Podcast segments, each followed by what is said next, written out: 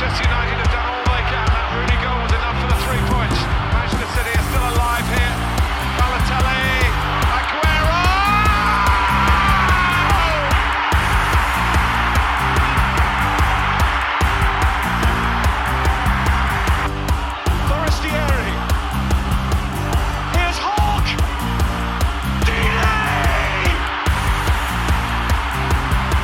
wunderschönen guten Tag und herzlich willkommen zu Radio England. Ich bin Leon Kaminski. Und ich bin Robin Held. Ja, und wir haben uns gerade kurz vor der Folge äh, unterhalten über einen Mann, den wir beide nach wie vor sehr schätzen. Jetzt klinge ich schon wie Markus Lanz, aber trotzdem, ähm, und zwar meine ich Thomas Tuchel, ähm, der ja am Wochenende mit seinen Bayern das, äh, den Klassiker zu bestreiten hatte gegen Dortmund und dafür Aufruhr gesorgt hat und sich mit Didi Hamann und Lothar Matthäus mal so richtig einen Schlagabtausch geliefert hat. Und wir haben das äh, Video gerade quasi simultan geschaut. Und ähm, wir wollten noch kurz über unseren alten Bekannten Thomas Tuchel sprechen, der da ja gerade ordentlich rausfeuert, ne? Wahnsinn. Äh, ja, heute wird tatsächlich so ein bisschen die Folge der Trainer. Also wir sprechen über Interviews von Klopp, Ateta und dachten, äh, zu dem Anlass starten wir noch rein mit, mit Tuchel, weil wir ihn, glaube ich, beide auch als Persönlichkeit irgendwie super spannend finden. Und ähm, hier die ganz klare Empfehlung, also falls ihr es nicht mitbekommen habt, einfach mal bei YouTube eingeben, äh, Tuchel Postmatch-Interview oder auch gerne das vor dem Spiel mit, mit angucken, ist für den Kontext auch ganz witzig. Äh, einfach, ja, herrlich und ich glaube Comedy pur. Ja, Tuchel geht da generell so ein bisschen äh, manche Experten an, die häufig Sachen äh, in Probleme oder auch in Mannschaften rein interpretieren, die gar nicht da sind. Ähm, wir versuchen das immer zu unterlassen. Ähm, aber jetzt war es hier, glaube ich, wirklich mal angebracht, dass Tuchel äh, da vor allem Matthäus ein bisschen in die Schranken weist. Und es war wirklich äh, höchst ansehnlich und eine absolute Empfehlung von uns beiden. Und Tuchel ähm, schlägt also weiterhin auch in Deutschland hohe Wellen. Ja, wir starten da mit einem Spiel heute rein, was in England ganz hohe Wellen geschlagen hat. Und zwar das Top-Duell zwischen Newcastle und Arsenal, die beiden Champions League-Vertreter aus England, standen sich jetzt hier am 11. Spieltag gegenüber. Und ähm, ja, auch mit einer krassen Bilanz kamen da beide Mannschaften an. Arsenal hat äh, in den letzten elf Premier League-Spielen kein einziges Mal verloren. Newcastle seit sechs Spielen ungeschlagen, also beide Mannschaften in Topform. Aber wiederum, in den letzten zehn Duellen gab es nur einen Newcastle-Sieg. Und mit diesen drei Fakten gehen wir jetzt rein ins Spiel und wir starten mit dem Personal. Sehr gerne. Ähm, Newcastle kommt ja mit Schwung, du hast es gesagt, eine gute Serie. Und jetzt am Mittwoch haben sie mal eben im League Cup Manchester United mit 3 zu 0 besiegt. Also eine wirklich beeindruckende Form, mit der sie ankommen. Und deswegen ist es umso spannender, was jetzt bei Eddie Howe ganz vorne steht, beziehungsweise welche Spieler es in die erste Elf geschafft haben. Und da können wir sehen, dass im Vergleich zu vor drei, vier Wochen vorne doch gut durchrotiert wird. Almiron und Wilson jetzt wieder ganz klar Leute für die erste Elf. Gordon komplettiert die Reihe vorne. Joe Linton, Guimarães und Longstaff bilden das äh, Trio. Im Mittelfeld hinten nur Lascelles als neuer Spieler für die Viererkette.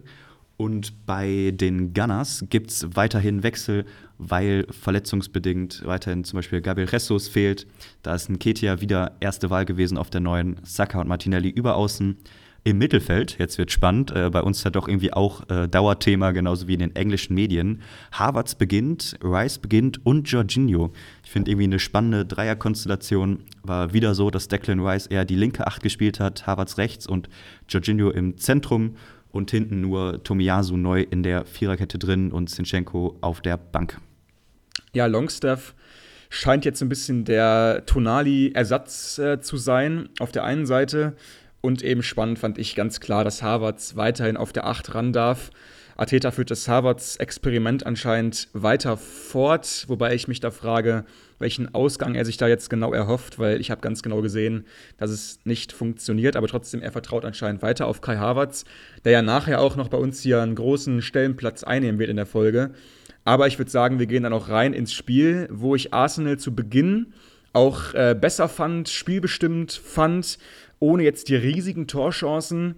Aber das Spiel hat sich dann so generell gedreht, als es zur ersten Attacke kam in diesem Spiel. Und die wurde ausgeführt von Kai Havertz, ähm, der da auf Außen aber mal vollkommen in den Zweikampf fliegt gegen Dan Byrne. Und es gibt keine rote Karte. Wie hast du es gesehen? Ähm, für mich eigentlich die Szene des Spiels. Also ist, glaube ich, gar nicht das, was am meisten in den Medien diskutiert wurde. Aber für mich bei allen Kuriositäten, über die wir später noch reden, die mit Abstand größte. Also relativ klar, Havertz ist gefrustet. Der Ball wird rausgespielt zu Dan Byrne, der so an der Seitenlinie den Ball hat, äh, spielt den weg und Havertz kommt deutlich zu spät, ein, zwei Sekunden und grätscht eben rein, zieht komplett durch, keinerlei zurückziehen, trifft meiner Meinung nach auch äh, Dan Byrne sehr klar am Knöchel, auch mit der Sohle. Und für mich ist so viel Tempo, Frust und Dynamik in dieser Aktion. Es ist so eine klare Grätsche gegen den Mann, äh, sowas von Verletzungs in Kauf nehmend. Also ja. für mich eigentlich die Stereotyp rote Karte nach einer Grätsche. Und es kommt zu einer Riesenrudelbildung. VAR greift nicht ein. Es bleibt bei einer nur gelben Karte. Ähm, die Aufregung war so groß, dass ähm, ja am Ende Gordon, Longstaff und Share, also drei Spieler von Newcastle, äh, noch gelb bekommen. Und eben Kai Havertz auch gelb. Also drei gelbe für Newcastle, eine für Arsenal. Für mich hätte es eine rote definitiv sein müssen für Havertz. Ja, also ich kenne noch so eine alte Faustregel irgendwie, wenn man in einem Zweikampf äh, in Kauf nimmt, dass die, dass die Gesundheit des Gegners äh, aufs Spiel gesetzt wird, dann ist es meistens eine rote Karte. Und das hat Harvard hier ganz klar getan. Fliegt wirklich rein in Dan Burn, ein ganz furchtbarer Zweikampf. Offene Sohle, wie gesagt. Das ist für mich zwingend rot und auch in Zeiten von dem VAR muss es äh, auch rot sein. Dementsprechend war das für mich die erste Fehlentscheidung dieses Tages, aber es sollte wahrscheinlich nicht die einzige bleiben weil es ging so weiter mit dem Schlagabtausch noch in der ersten Hälfte, als Bruno Guimaraes gegen Jorginho einfach mal den Ellenbogen ausfährt und den erfahrenen Routinier äh, am Kopf trifft von hinten. Das war für mich auch eine ganz klare Tätlichkeit und hätte auch in einem Platzverweis resultieren müssen für Bruno Guimaraes, hat es aber auch nicht äh, gehe ich mit. Für mich die zweite klare Fehlentscheidung, klassische Tätigkeit. Er, er rennt vorbei, gibt dem Ellbogen mit Richtung Kopf. Äh, war jetzt natürlich keine, keine Attacke wie beim Kampfsport, wo er jetzt äh, unfassbar jemanden verletzt hat. Aber trotzdem glasklare Tätigkeit. Und keine Ahnung, äh, warum der VAR nicht eingreift. Also egal, ob man jetzt pro, contra ist, äh, das sind für mich Sachen, wo eigentlich keine Diskussion gibt. In der Bundesliga hättest du dafür wahrscheinlich eine monatelange Sperre bekommen.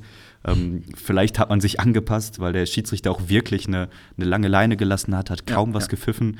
Also ich glaube, so kann man sich vielleicht noch ganz vage herargumentieren, dass es dann eben in seiner äh, Wahrnehmung und in der Relation zu seinen anderen Bewertungen von Foulspielen eher eine gelbe ist. Aber für mich, wenn du die Regeln liest und das 100 Mal durchlaufen lässt, ist das mindestens 99 Mal eine rote Karte.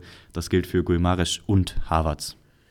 Ja, ich finde, das ist auch generell so ein Aspekt, der meistens noch so ein bisschen unterbelichtet ist in der ganzen Diskussion, dass Schiedsrichter in verschiedenen Spielen ja häufig äh, eine verschiedene oder eine äh, andere Auslegung haben. Ne? Also manchmal ähm, lassen sie die Leine sehr lang, manchmal aber auch sehr kurz und verteilen bei jeden kleinen Nicklichkeiten sofort gelbe Karten. Das war hier auf jeden Fall nicht der Fall. Und generell finde ich häufig, dass Spiele im St. James's Park generell so ein bisschen ruppiger geführt werden und dass Schiedsrichter da aber auch nichts dagegen haben häufig äh, und das alles ein bisschen mehr durchlaufen lassen. Also hier wirklich eine extrem lange Leine, aber das waren für uns, glaube ich, geschlossen hier jeweils Platzverweise. Und ich würde sagen, wir gehen dann auch schon in die zweite Hälfte, weil da gab es dann noch eine viel größere Szene für uns heute auch zum Diskutieren. Und zwar schreiben wir die 64. Minute, als der Ball einmal von rechts nach links durch Arsenals Strafraum fliegt, Richtung aus. Der Newcastle-Spieler holt den Ball noch. Und dann ist schon die Fra erste Frage gewesen, war der Ball im Tor aus? Das Spiel läuft erstmal weiter. Die Flanke kommt rein, Richtung zweiter Pfosten. Raya fliegt am Ball vorbei. Dann kommt der Ball Richtung Joe Linton, der beide Arme ausfährt. Und der Ball landet bei Gordon, der einschiebt. Am Ende wurde auch noch auf Abseits überprüft. Und es gab in dieser einen Szene drei verschiedene Situationen, die allesamt einzeln nachher bewertet wurden vom VAR. Wir fangen vorne an äh, mit der Ausgeschichte. Hast du den Ball im Aus gesehen oder noch im Spiel? Puh, also ich tue mich echt schwer, da irgendwie zu, einem, zu einer Entscheidung zu kommen. Es gab wirklich vier, fünf Kameraperspektiven, aber ich finde, keiner hat so eingefangen, dass man so richtig das sehen kann. Du bräuchtest ja eine von oben. Ähm, es gibt die Regel, dass sobald auch nur ein kleines Fitzelchen des Balls noch auf der weißen Linie ist, ganz an der Kante, ist es eben kein Aus. Und ich finde, es sieht schon so aus, als könnte der noch irgendwie die Linie streifen. Also ich finde, das geht noch. Wie hast du es gesehen? Ja, schwierig, weil du guckst eben von innen auf den Ball und von da sieht es eben für jeden so aus, als wäre der Ball äh, schon hinter der Linie. Klar, weil du von innen guckst, eben deine Perspektive. Aber es gab einfach keine guten Bilder zu der ganzen Szene. Und deswegen haben sich nachher auch die VARs dagegen entschieden, äh, auf Aus hier zu votieren, weil sie einfach keinen klaren Beweis hatten, dass der Ball im Aus war. Diese Linie finde ich sehr gut. Wenn du keinen klaren Beweis hast, muss die On-Field-Decision stehen. Aber man könnte jetzt einfach sagen, wir brauchen bessere Bilder im Stadion. Ne? Ja, wäre wär ein Ansatz. Ich glaube, dann hätte man es klar klären können. So bleibt es einfach irgendwie offen. Ich glaube, es gibt jetzt hier keine richtige äh, objektive Tatsachenentscheidung, ob es drin oder draußen war. Deswegen geht das weiter. Äh, zweiter kritischer Punkt ist dann eben der Zweikampf in der Mitte. Joe Linton gegen Gabriel. Joe Linton hat offensichtlich, und das sieht man, beide Arme im Rücken von Gabriel und schiebt den eben nach vorne, köpft dann schräg rüber ist für mich eine 60-40-Entscheidung. Ihr wisst das, ich äh, mache das gerne mit Prozenten. Für mich 60 Prozent faul, 40 nicht. Deswegen für mich legitim, dass man das nicht im Nachhinein als faul pfeift. Ähm, aber in der regulären Betrachtung wäre es für mich eher ein Foul gewesen. Äh, wie wie sieht es bei du, dir aus? Kriege ich von dir auch irgendwelche Prozentzahlen oder würdest du sagen, klar faul oder klar kein Foul? Ähm, ich würde noch ein bisschen höher gehen. Ich würde vielleicht von so 65, 35 sprechen. Ähm, weil das Standbild ist vollkommen offensichtlich. Beide Arme sind im Rücken von Gabriel. Und das muss nun mal im Fußball eigentlich immer ein, Straf äh, ein Foul sein. Aber ich weiß nicht, wie viel Kraft da jetzt drin war, weil Gabriel ist ein großer Kerl, der eigentlich nicht so schnell umfällt. Und das sah jetzt nicht so kraftstrotzend aus, dieser Schubser. Und geschubst wird immer im Fußball. Deswegen ähm, geht es auch klar, das notfalls äh, laufen zu lassen. Abseits war es anscheinend danach nicht mehr auf Gordon. Aber es waren dann eben schon drei Situationen, die in einer Szene gecheckt wurden. Ich weiß nicht, ob sowas schon mal gab. Dann gab es wiederum auch die Diskussion, dass anscheinend immer mehr gesucht wird, auch nach möglichen Vergehen während eines Tores, dass quasi so eine komplette Neubewertung einer Szene stattfindet, was ja auch nicht gewollt ist eigentlich. Aber natürlich die Arsenal-Fans waren absolut wütend, weil danach auch nichts mehr passieren sollte, was den Ausgang des Spiels maßgeblich verändert. Und so gewinnt Newcastle dieses ganze Ding mit 1 zu 0, dank eines höchst umstrittenen Tores, vollkommen klar. Und nachher gab es ja auch noch heftige Reaktionen. Ne? Ja, absolut. Vielleicht noch eine, eine letzte Randnotiz zum Spiel. In der 88. Minute sieht Bruno Guimaraes noch die gelbe Karte, äh, regt sich furchtbar drüber auf. Es gibt aber mittlerweile schöne Zusammenfassungen äh, vom Spiel, nur von ihm, nur von seinen Zweikämpfen. Und wenn du die aneinander reißt und denkst, dass das alles in einem Spiel passiert, muss der sechs, sieben, acht gelbe Karten sehen. Also die, die äh, Tätlichkeit, du hast Zweikämpfe, wo er reingrätscht, nicht den Ball trifft äh, Leute anschießt beim, beim Freistoß, also super an der Kante gewesen. Mich ein bisschen an so Kreisligaspiele erinnert, aber eigentlich darfst du, wenn du so einen Tag hast und offensichtlich so gereizt bist und so an die Grenzen gehst von dem, was erlaubt ist, darfst du das Spiel nicht beenden. Er hat es trotzdem geschafft und ist für mich irgendwie Teil dieses Spiels. Also wir können die beiden Rotentscheidungen mit reinnehmen, einmal gegen Newcastle, einmal gegen Arsenal und das Tor. Und äh, all das und diese umstrittene Partie hat dann Mikel Arteta dazu bewegt, ein Interview zu geben, was, glaube ich, ähnlich wie äh, Tuchels so ein bisschen in den Medien hochgekocht wird, weil er super deutlich geworden ist. Ja, ist er. Und zwar hat er wirklich losgelegt, hat die Schiedsrichter äh, quasi irgendwie als Zunft, fand ich, äh, wüst beschimpft. Und ähm, die größten Ausflüchte darin waren dann zum Beispiel es ist peinlich, es ist eine absolute Schande.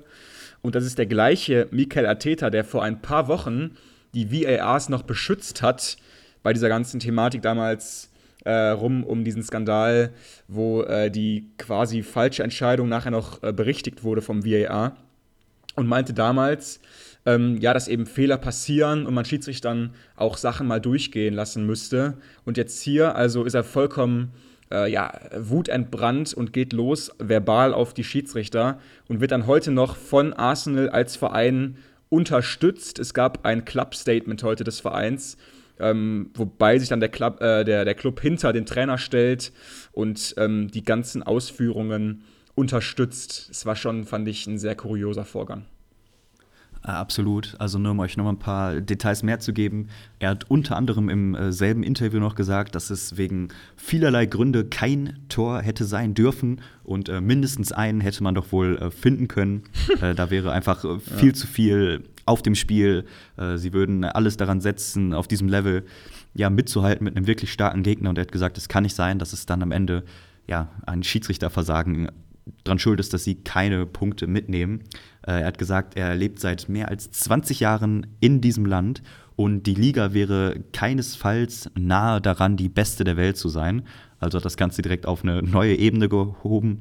Hat noch dazu gesagt, dass ähm, er beschämt ist, äh, Teil dieser Liga zu sein, wo er jetzt seit 20 Jahren aktiv ist und hat gesagt, dass ähm, einfach dieser Outcome der Liga nicht das ist, was ähm, der Standard sein müsste und zieht das eben immer wieder auf diese Liga-Ebene. Das fand ich super interessant. Und ja, sagt, es ist eine Schande. Also mit das deutlichste Interview, glaube ich, was wir zu VARs je gesehen haben. Und das, obwohl es wirklich viele äh, legendäre Interviews gibt. Ja, ich glaube, er meinte so ein bisschen, dass ähm, die Schiedsrichter nicht zu der Tatsache passen, dass die Liga von sich immer behauptet, die beste der Welt zu sein. Das war, glaube ich, so ein bisschen seine äh, Hauptaussage. Das kann ich in vielen Punkten auch eigentlich unterschreiben. Nur ich finde es schwierig, wenn dann ein Trainer wirklich Doppelstandards an den Tag legt. Vor ein paar Wochen beschützt er noch die VARs, als es nicht, un, äh, als es nicht um ihn ging und seinen Verein und meinte, ja, Fehler passieren eben. Und dann gibt es mal eine strittige Situation bei ihm im Spiel. Er verliert und er schiebt die ganze Schuld nur auf die Schiedsrichter man muss dazu einfach sagen, Arsenal war schlecht. Die hatten, glaube ich, keine einzige Großchance, haben Newcastle nie genug unter Druck gesetzt, haben sie nie in Gefahr gebracht, wirklich.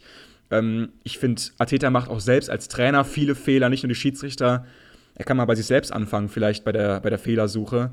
Und Kai Havertz nach wie vor auf die 8 zu stellen, obwohl er Woche für Woche wirklich nicht abliefert. David Raya, er hat das Torwartthema selbst aufgemacht und Raya wirkt mittlerweile überhaupt nicht mehr sicher. Ähm, Jorginho als alleinige Sechs, das passt für mich auch nicht. Also Ateta ist bei weitem nicht fehlerfrei. Okay, spannend. Also ich würde tatsächlich Ateta ein bisschen in Schutz nehmen und ihm zupflichten, weil es einfach nicht sein kann, dass du als VAR in einem Spiel vier, fünf, sechs diskussionswürdige Themen aufmachst. Und am Ende ist das ein Spiel, was Newcastle ganz aktiv in diese Schiene schiebt, wo einfach der Schiedsrichter entscheidend ist. Die haben von Anfang an versucht, seit Minute 1 das Stadion mitzunehmen durch giftige Zweikämpfe, sind immer bis an die Kante gegangen. Dann ist es eine aktive Entscheidung vom Schiedsrichter, eine lange Leine zu geben, obwohl du das Stadion kennst und die Spieler kennst und merkst, was für eine Stimmung im Spiel aufkommt. Und das Ganze führt dann eben zu diesen zwei möglichen Rotszenen und dazu noch, was für mich sowieso schon keine glückliche Schiedsrichterleistung ist, gibt es dann das Tor, wo du drei Überprüfungen hast und wahrscheinlich durchaus zu dem Entschluss kommen kannst, dass es kein Tor ist. Und wenn das dann alles gegen dich läuft und du in diesem Stadion verlierst, ich kann schon verstehen, dass er angepisst ist. Ich verstehe, wie gesagt, nicht diese, diese generelle Kritik, also wie man dann sofort auf, auf eine ganze Liga schließt ja. und damit ja implizit 12, 13, 14, 15 Top-Schiedsrichter irgendwie angeht, der sich damit jetzt so einen Gefallen tut, auch im Hinblick auf die nächsten Wochen, äh, weiß ich nicht. Für mich irgendwie skurril, aber ich kann es in dem Moment tatsächlich verstehen.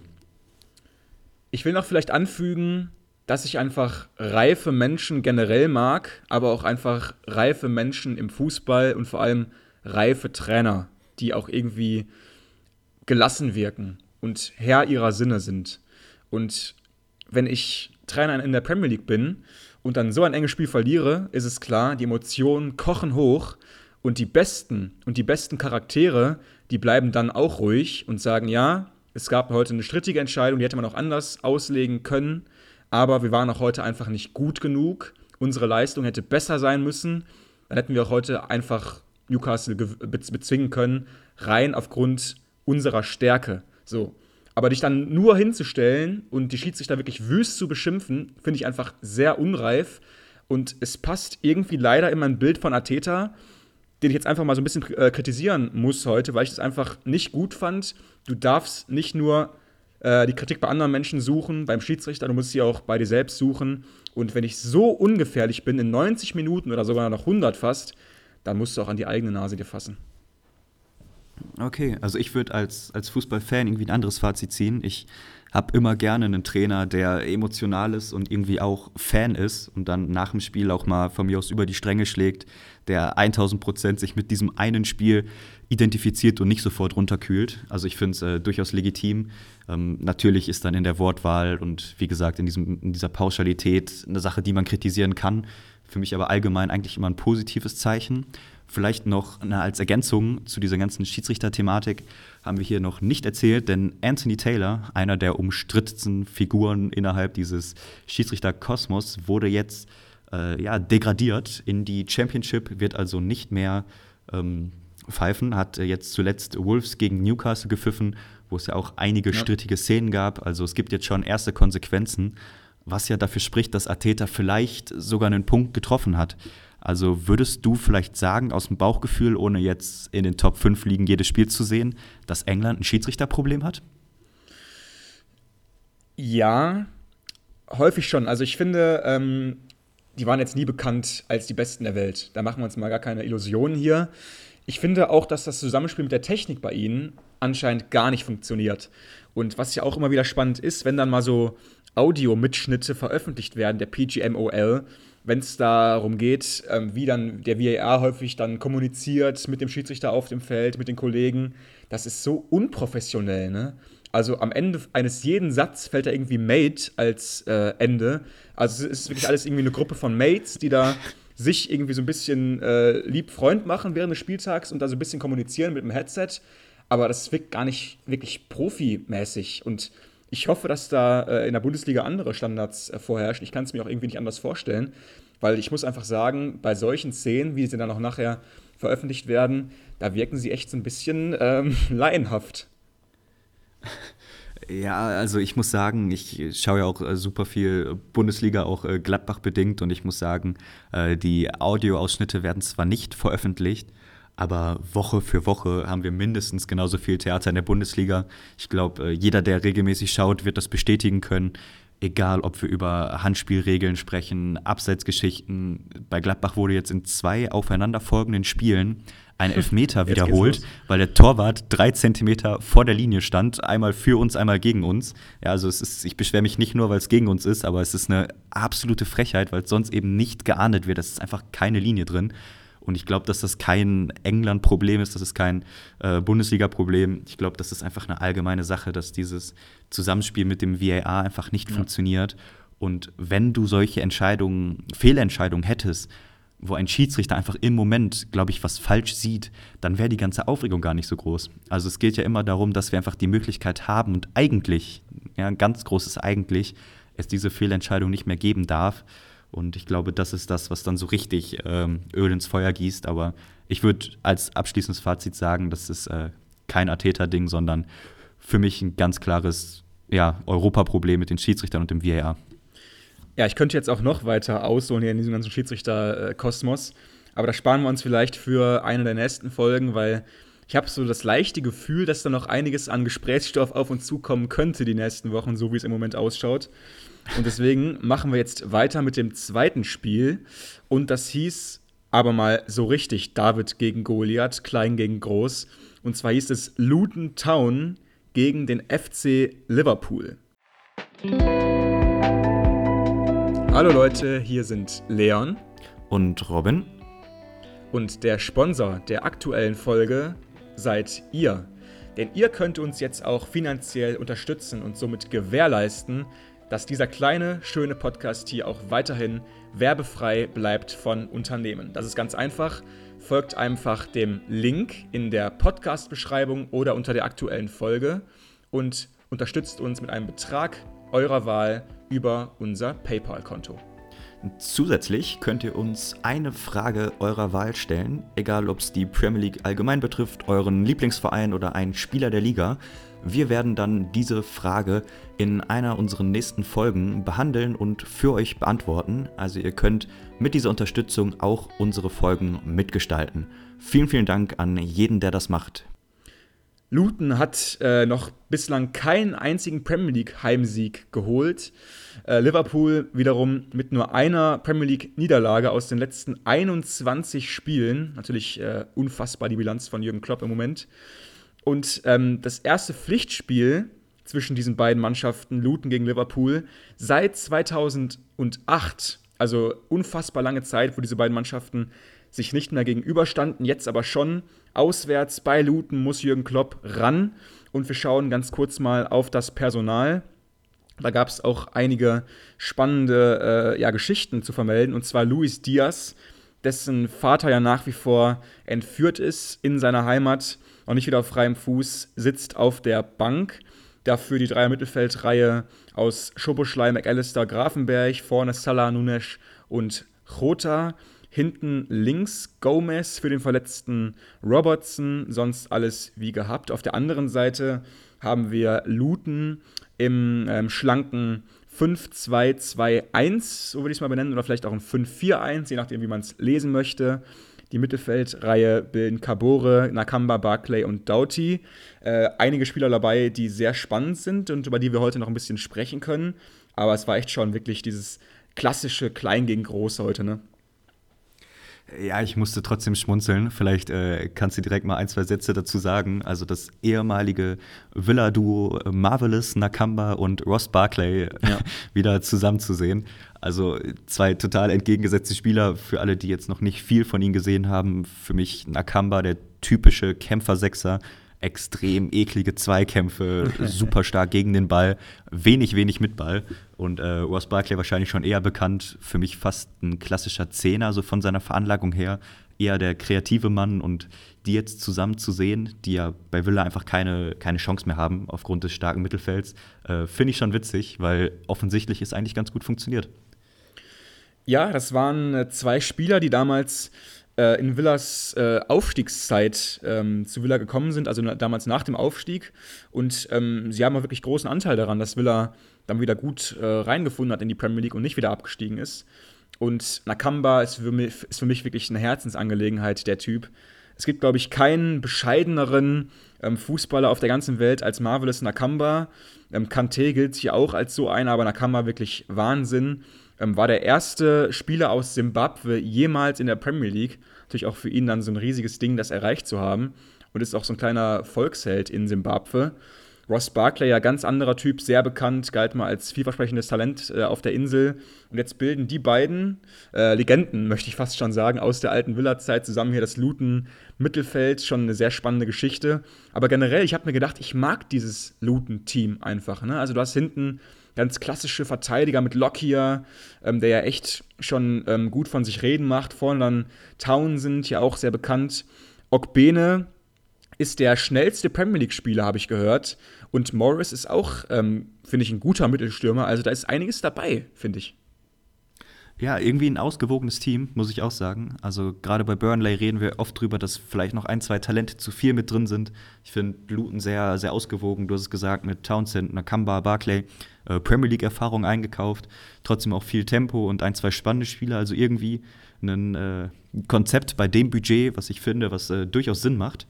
Aber äh, gucken wir mal, wie sich dann äh, David gegen Goliath geschlagen hat. Weil man muss sagen, auch wenn sich Liverpool schwert hat in der ersten Halbzeit, sie hatten schon Chancen. Also ich denke da vor allem an den äh, Lattentreffer von David Nunes, wo er richtig gut in Szene gesetzt wird von Trent Alexander-Arnold mit einem langen Ball, spielt er sein Tempo aus und schießt den Volley gegen die Latte.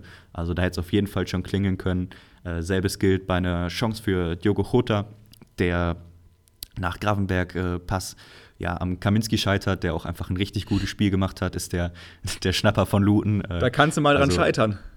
Äh, ja, soll, soll vorkommen bei den Kaminskis. Äh, nee, ich finde, trotzdem sind sie da mit ein bisschen Glück weggekommen in der ersten Halbzeit. Ja, klar, also dass Liverpool da äh, feldbestimmt ist, das ist, glaube ich, keine Frage, ne? Aber die Frage ist eben, kannst du als so kleines Team irgendwie dagegenhalten? Und wenn ja, wie machst du das? Und vollkommen offensichtlich, du musst die Räume eng machen, du musst hinten kompakt stehen, du musst einen Mix wählen aus wirklich mal direkt sein, also wirklich mal die, die langen Bälle suchen und Liverpool zu überraschen im Konter, aber auch mal den Ball zu halten, weil du kannst nicht äh, die ganze Spielzeit nur gegen den Ball arbeiten. Das geht einfach für jedes Team nicht. Am Ende hatte Liverpool drei Viertel Ballbesitz, 74 Prozent. Und ähm, Klopp hatte ja nach dem Spiel auch noch einige äh, Kritikpunkte sehr harsch formuliert, auf die wir dann nachher noch zu sprechen kommen. Aber dann war es eben irgendwann soweit.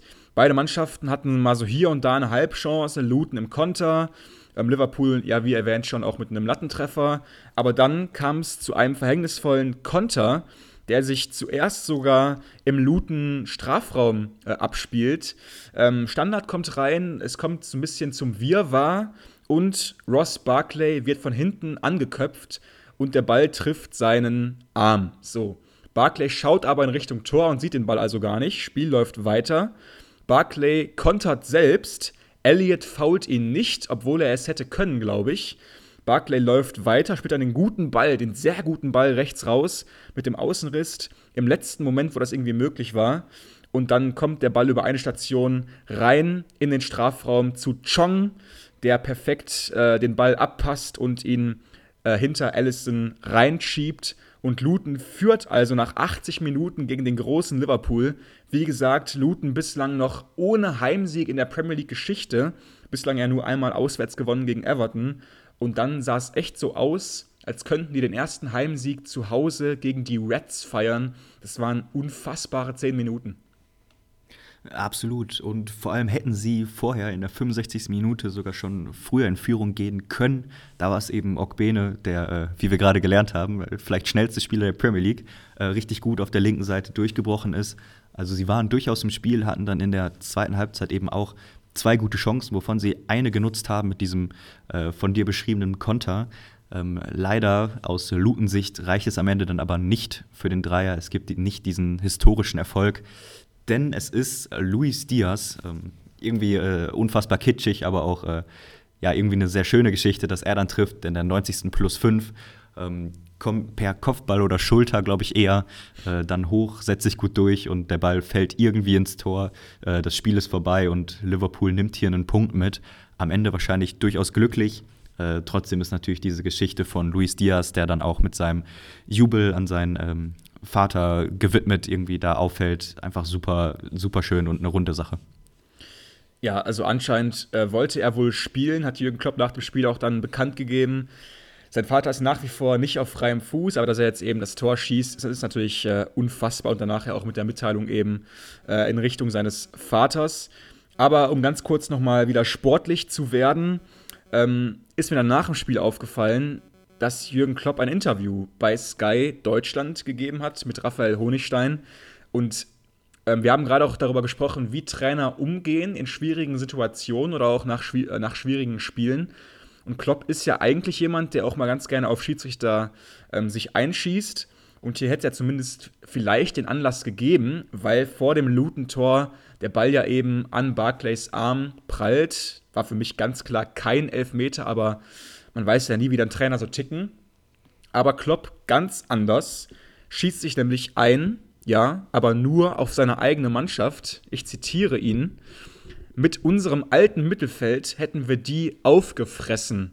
Es sah eher so aus, als könnten die Jungs nicht. Wir haben ohne Gegenpressing gespielt, das geht nicht. Also ich finde, da sind ganz viele spannende Aspekte drin in diesen drei Sätzen. Also erstmal sein Eingangsstatement mit unserem alten Mittelfeld hätten wir die heute aufgefressen. Was denkst du, wie kommt sowas an bei Spielern, wenn ein, ein Trainer äh, quasi von deinen Vorgängern spricht?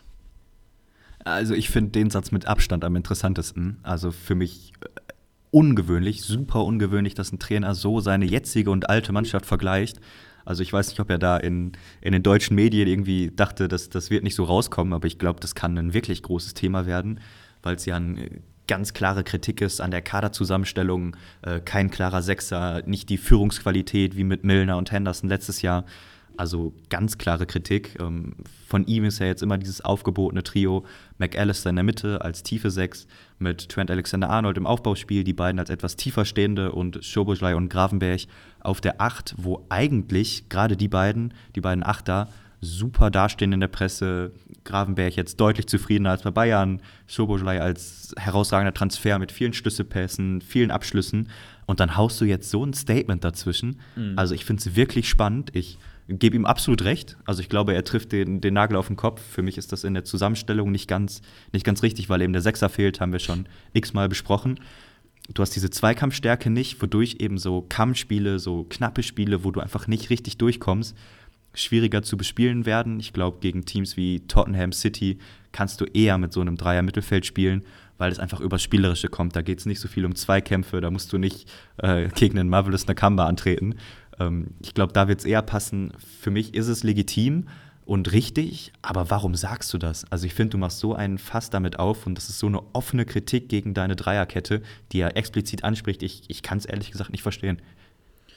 Also es gibt, glaube ich, keinen wirklich konstruktiven Grund, äh, sowas zu sagen. Der einzige Grund, der mir jetzt einfiele, wäre, dass er seine Mannschaft so ein bisschen kitzeln wollte und vor allem ähm, die Mittelfeldreihe, weil ansonsten gibt es keinen Grund, das so zu sagen weil es ja wirklich nichts bewirkt im Positiven. Aber trotzdem hatte er recht. Nur sagen meistens Trainer nicht wirklich das, was sie denken, aber er hier eben schon. Das kann man einfach extrem erfrischend auch finden. Aber sein Hauptkritikpunkt war eben, dass das Gegenpressing überhaupt nicht geklappt hat. Und das stimmt auch. Also, du musst halt dieses Luton-Mittelfeld komplett dominieren. Tut mir leid. Ich mag oder ich liebe einen Nakamba wirklich. Barclay mag ich auch. Aber das sind natürlich begrenzte Spieler. Ne? Die sind in ihrer Anlage begrenzt. Und mit einem McAllister, mit einem Schoboschlei, da musst du die wirklich auffressen, wie Klopp meinte. Aber das haben sie nicht gemacht. Klar, die haben sich gut gewehrt. Luton hatten die Atmosphäre auch auf ihrer Seite. Aber der Anspruch muss ein anderer sein. Und den hat Klopp, glaube ich, nochmal gut rausgearbeitet hier. Äh, gehe ich mit. Für mich ist es aber gleichzeitig auch Selbstkritik, weil ich finde, äh, gerade Gegenpressing, das ist ja so eine Grundeinstellung, die du deinem Team dann auch irgendwie konkreter vermitteln musst. Also du hast in der Halbzeit Chancen zum Reagieren, du kannst durch personelle Wechsel irgendwas umstellen. Und äh, ich finde, da macht er sich auch ein bisschen einfach. So ein bisschen der Kritikpunkt, den du gegen Ateta vorgebracht hast, sehe ich hier auch. Ähm, trotzdem, so klare Worte von Klopp hören wir immer mal wieder. Ich glaube, er setzt das auch relativ bewusst. Also gerade das mit der Mittelfeldreihe finde ich nicht so gelungen, aber ähm, das taktisch zu kritisieren und zu sagen, dass das in der Intensität einfach aktuell nicht reicht, ist äh, erstmal richtig und wahrscheinlich auch psychologisch gar nicht verkehrt, das einzustreuen. Ich bin echt gespannt, wie es weitergeht, weil für mich genau das das ist, was ihnen in den nächsten Wochen auf die Füße fallen kann. Ja. Du hast eben keine klare Struktur im Mittelfeld, du hast nicht richtig viel Zweikampfstärke und wenn dann noch so deine Kerneigenschaft des Gegenpressings wegfällt, ich glaube nicht, dass sie damit richtig, richtig gut fahren werden. Nee, und vor allem hast du ja auch kaum Tiefe im Kader auf diesen Positionen. Ähm, du hast dann nach wie vor Endo, den er hier auch nicht gebracht hat. Und ich glaube, wenn es einen Pendant gibt zu Marvelous Nakamba, dann doch vielleicht ein Endo. Ähm, also wirklich einen, einen, einfach nicht großen, aber trotzdem zweikampfstarken, einen galligen Sechser, nicht absolut brillant am Ball, aber der irgendwie dagegen hält, hat er wieder hier überhaupt nicht gebracht, obwohl er fit gewesen wäre und auch er mal bereit ist zu spielen. Trotzdem setzt Klopp anscheinend einfach nicht auf den Schmatke-Boy. Aber ganz kurz noch ein Anliegen von mir. Wir müssen noch ein bisschen über Luton sprechen, finde ich, weil das haben die sich einfach verdient heute mit dem Auftritt. Das war kämpferisch eine unfassbar starke Leistung. Wirklich ohne die großen Namen. Du kannst sagen, Barclay und Townsend sind halt halbwegs bekannt, aber trotzdem, das ist eine Mannschaft der Underdogs, das kleinste Budget in der Liga und dann ringen die den Reds fast wirklich diesen Sieg hier heute ab. Auch eine unfassbar starke Leistung des Trainers, die eingestellt zu haben, ne? Auf jeden Fall. Und ich finde, das ist eine Tendenz, die sich durchzieht. Also ich würde es gar nicht auf dieses Spiel beschränken. Äh, klar, sie haben letzte Woche gegen Villa relativ deutlich mit 3 zu 1 verloren, wo sie aber auch kein schlechtes Auswärtsspiel gemacht haben. Ähm, dann gegen Nottingham einen Punkt geholt, gegen Tottenham nur 1-0 verloren, ja. äh, gegen Everton gewonnen, gegen Burnley nur mit einem Tordifferenz äh, verloren, Wolves unentschieden, Fulham ein Tordifferenz verloren, äh, West Ham ein Tordifferenz verloren. Also sie sind dran. Das ist wirklich ein stabiles Team. Die schießt du nicht ab. Also wir sehen auch andere Teams, die unten drin stehen. Luton für mich da eine deutliche Ausnahme, wirken gerade defensiv gefestigt und für mich ist das, wie gesagt, mit ein mit Sinn zusammengestellter Kader. Da ist Struktur drin, du hast eine, eine Systemeinstellung gefunden, du stehst eher tief, bist aber sehr kompakt, sehr aggressiv, hast vorne schnelle Spieler, auch mit Qualität. Ist einfach ein stimmiges Gesamtprojekt. Ja, und vor allem auch der Trainer Rob Edwards, der kennt sich absolut aus in England, der Waliser. Ähm, kommt aus der ersten Villa-Jugend, ganz spannender Fakt vielleicht, hat er auch einige Jahre verbracht und hat dann wirklich ganz viele Stationen in England gehabt. Also jemand, der sich in den ähm, oberen Ligen in England wirklich noch blind auskennt, auch als Spieler. Und jetzt eben so einen jungen, aufstrebenden Coach zu haben, ist, glaube ich, auch ein Plus für die Mannschaft. Der kann sehr motivieren, der kann ähm, sich in die Spiele auch reinversetzen. Und was wir, nicht äh, was wir nicht vergessen dürfen, die haben auch nach wie vor eine lange Verletztenliste, Luton, mit sechs äh, Spielern, die momentan äh, nicht fit sind hier äh, gegen Liverpool. Also, wenn die alle noch zurückkommen, dann haben wir, glaube ich, echt eine Mannschaft, die noch die ein oder andere Mannschaft überraschen können. Was meinst du, wie groß ist das Potenzial von so einer Mannschaft voller Underdogs, wenn die es aber einfach nur schaffen, zusammenzubleiben, äh, irgendwie sich reinzuhauen, Woche für Woche und dann auch mit ein paar guten individuellen Leistungen immer wieder zu überraschen? Was meinst du, wie weit kann es gehen für so eine Mannschaft? Ja, lass uns gerne dann kurz auf die Tabelle schauen. Also im Moment sind sie auf Platz 17. Das ist der letzte Tabellenplatz, der nicht vom Abstieg bedroht ist. Wir haben Bournemouth, Burnley und Sheffield darunter. Äh, Luton und Bournemouth mit sechs Punkten, Burnley und Sheffield mit vier. Und für mich ist das ein offenes Rennen. Also ich könnte mir vorstellen, dass tatsächlich die Wolves noch runter reinrutschen könnten. Das ist dann aber für mich das Maximum. Da werden diese vier, fünf, vielleicht sechs Teams, wenn es noch einen Überraschenden gibt, um die drei Abstiegsplätze kämpfen und äh, werden natürlich alle versuchen, die zu vermeiden. Und für mich ist Luton gerade mit den letzten Leistungen aus den vergangenen Wochen kein Außenseiter in diesem Rennen. Stehen jetzt nicht durch Zufall eben ein, zwei Plätze höher als Burnley und Sheffield. Für mich ist da durchaus der Ligaverbleib drin und das wäre, das kann man so sagen, eine absolute Sensation, wenn wir uns einfach das Budget angucken, mit dem da gehandhabt wird.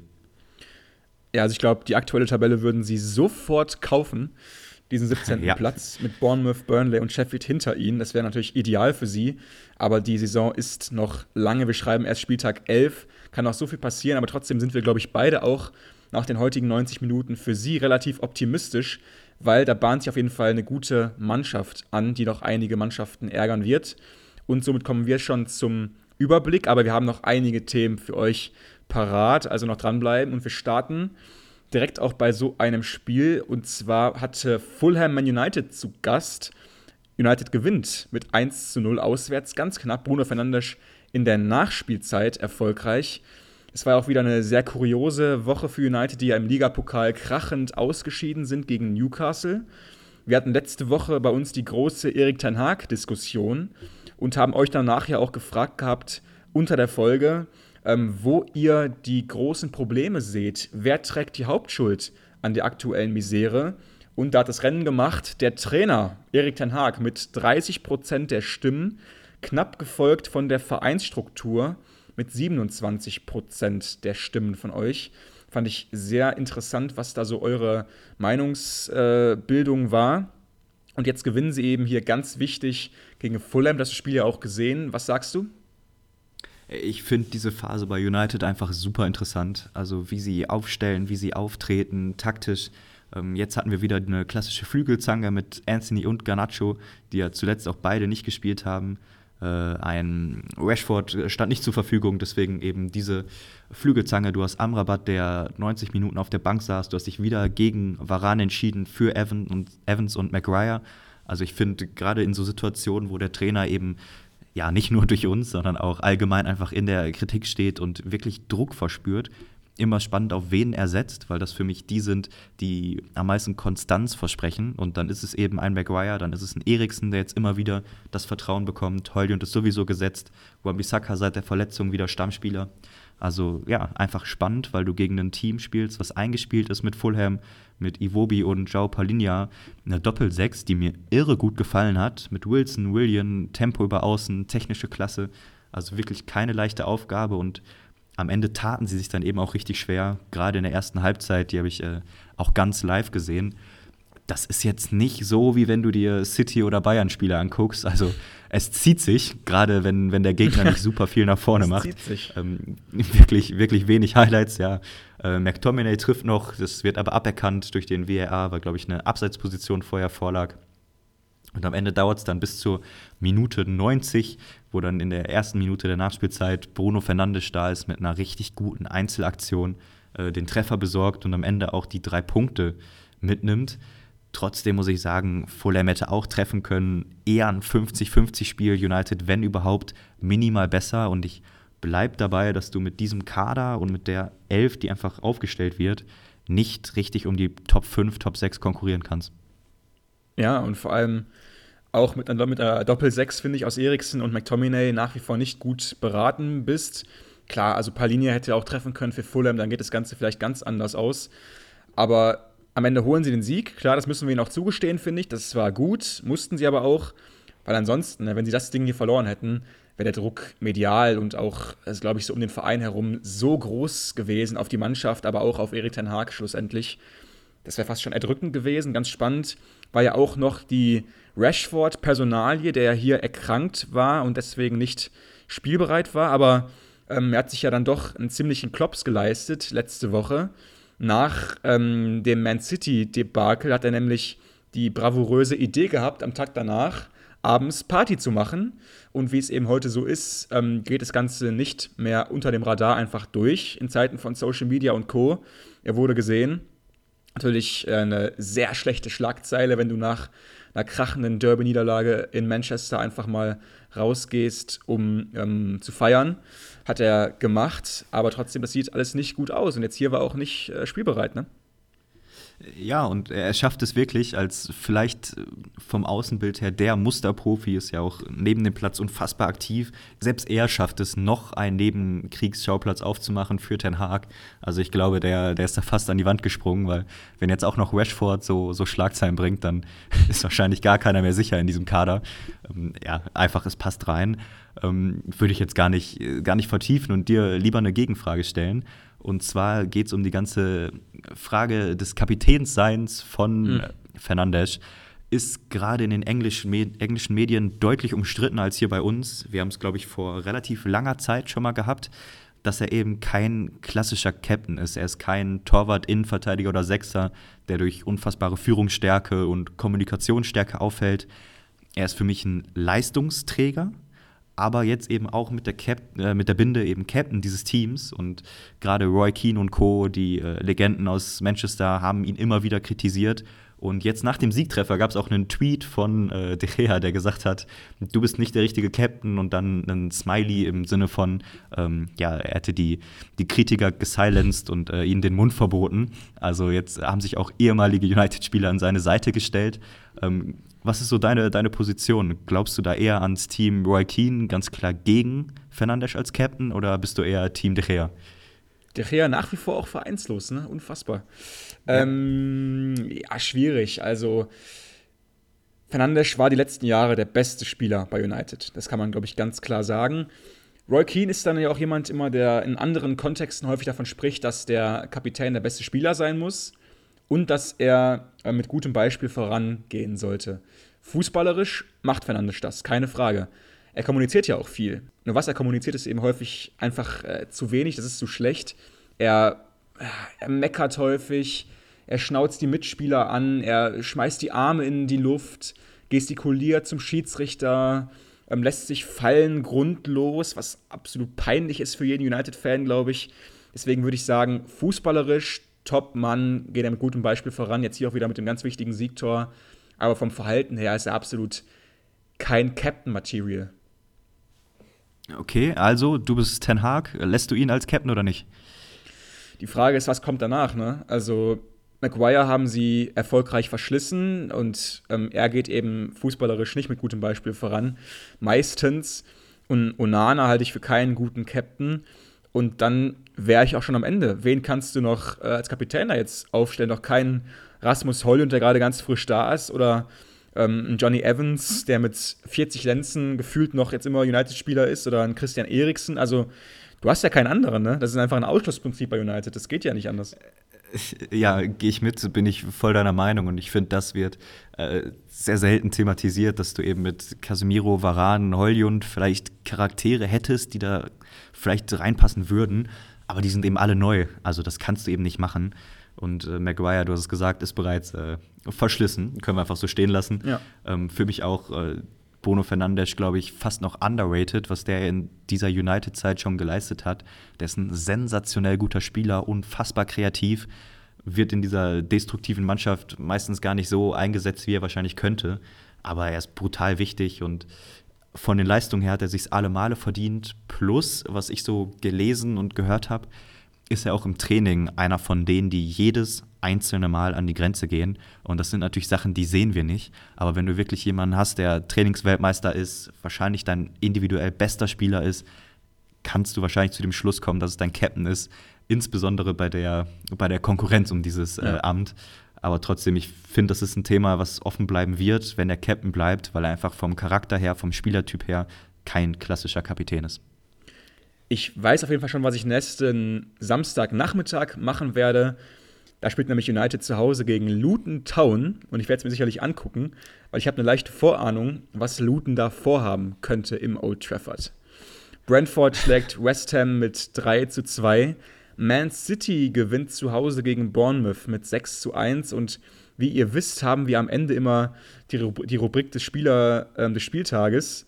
Und ich glaube, wir hätten einen Mann, der kam hier vor, der wäre dafür wirklich wie prädestiniert.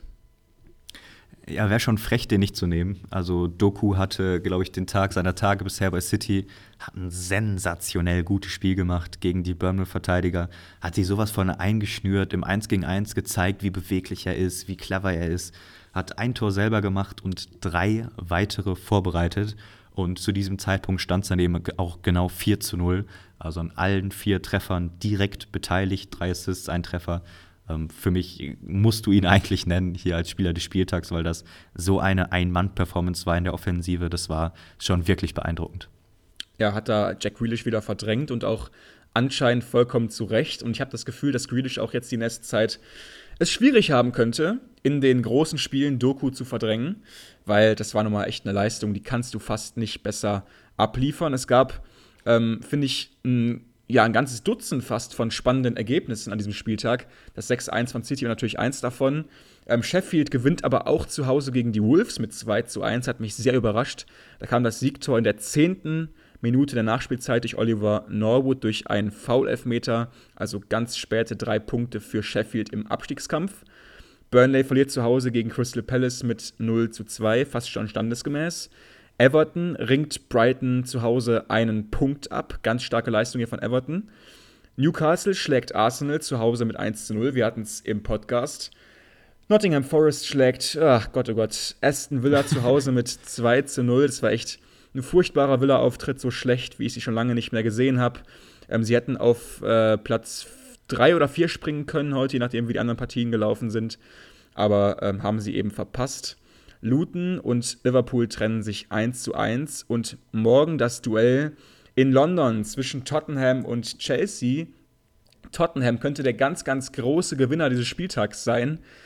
Liverpool gibt Punkte ab, Arsenal ebenfalls. Tottenham könnte morgen wieder auf die 1 springen. Also, wir schließen die, die Folge mit dem Spieler des Spieltags. Doku hast du ja gerade schon genannt. Bleibt es dabei? Äh, sollen wir ihn ausschließen, weil er so ja. offensichtlich der verdiente Sieger ist? Okay, dann. Äh, okay. ohne den verdienten Sieger ist mein äh, zweiter Platz tatsächlich Palinja. Also ich habe ja gesagt, ich habe mir diese erste Halbzeit und auch den großen Teil der zweiten Halbzeit wirklich live angeschaut. Und für mich ist er ein so unfassbar kompletter, sensationell guter Sechser, dass selbst ein Iwobi, der wirklich viel Offensivdrang daneben hat, einfach richtig gut aussieht. Ähm, die haben für mich zusammen einen Top-Job gemacht, haben das Mittelfeld tendenziell auch gewonnen gegen Fernandes, Eriksen und McTominay. Und ähm, für mich äh, kann Tuchel äh, da den Fehler suchen. Also hätten sie den bekommen zu Bayern, ich glaube, dann wären ganz, ganz viele Sorgen weg. Für mich ja einer der komplettesten Mittelfeldspieler der Premier League und ich bin Riesenfan und nutze mal wieder die Gelegenheit und wähle ihn aus, obwohl sie verloren haben. Äh, absoluter Leader und defensiv wie offensiv wichtig für Fulham. Ja, auf jeden Fall. Also Palinia natürlich äh, hier eine unfassbar starke Empathie gezeigt, hätte fast schon treffen müssen, fand ich irgendwie. Aber ähm, trotzdem starker Auftritt. Ähm, ich habe außer Doku irgendwie jemanden wählen wollen von Luton, weil ich diesen Auftritt von ihnen echt wahnsinnig mutig fand. Und ich habe jemanden gewählt, über den wir auch schon ganz kurz gesprochen haben. Und ich habe nochmal eine Zahl rausgesucht dazu. Und zwar ist die Rede von äh, Okbene, der heute Trent ein richtig hartes Spiel auf hinten rechts gegeben hat, ist der schnellste Spieler in der laufenden Premier League-Saison mit 36,93 km/h. Also in der 30er-Zone wird er mit Abstand geblitzt, äh, geblitzt der Mann, äh, mit fast 37 km/h. Äh, Wahnsinn. dass der Trent auch nicht gegenhalten kann, ist ja fast schon selbsterklärend. Und das war auch so ein bisschen, glaube ich, ihre Waffe heute. Sie wollten Liverpool binden bei sich, um dann schnell auf die Konter zu gehen. Und hat auch gut geklappt. Und Ogbene war auch echt wahnsinnig schnell einfach, ne? Ja, kann man wenig sagen. Also äh, vor meiner Verletzung wäre ich da vielleicht noch hinterhergekommen, aber jetzt wird das Mit 38. Äh, ja, sicher. Äh, so war ich früher auch unterwegs. Nein, äh, ich glaube, das Tempo im Fußball, was unfassbar wichtig ist, ist, da erzählen wir euch nichts Neues. Und ich glaube, äh, Luton hat da echt ein, zwei Leute, die da wirklich Alarm machen. Und gerade wenn du tief stehst, viel Platz hast, ist es, glaube ich, nur logisch, ähm, wenn du dann noch mit Trent eine vermeintliche Schwachstelle in der Defensive des Gegners ausmachst, einfach ein gutes Match und äh, taktisch nicht ganz dumm gelegt von Luton. Also wie gesagt, nächste Woche Luton gegen Man United. Ähm, schauen wir auch natürlich drauf für euch. Und an dieser Stelle bedanken wir uns wieder einmal sehr für euer Zuhören bis hierhin. Wie gesagt, auch heute bereits äh, im Jingle Unterstützt uns gerne bei PayPal. Das ist wirklich von uns extrem, extrem appreciated. Jetzt mal hier äh, ein Anglizismus reingebracht. Hilft uns einfach sehr und auch ähm, dabei, einfach diesen Podcast werbefrei zu halten. Ähm, schreibt uns gerne dazu eure Frage an uns, wenn ihr möchtet. Müsst ihr auch nicht machen. Jeder Euro zählt. Es ist egal, ob ihr 2 Euro spendet oder auch mehr. Das ist ganz eurer Wahl überlassen. Ansonsten folgt uns überall bei Social Media, wo es geht. Gebt uns eine angemessene Bewertung und ich freue mich sehr auf nächste Woche. Macht's gut. Bis dann, bleibt gesund. Ciao, ciao.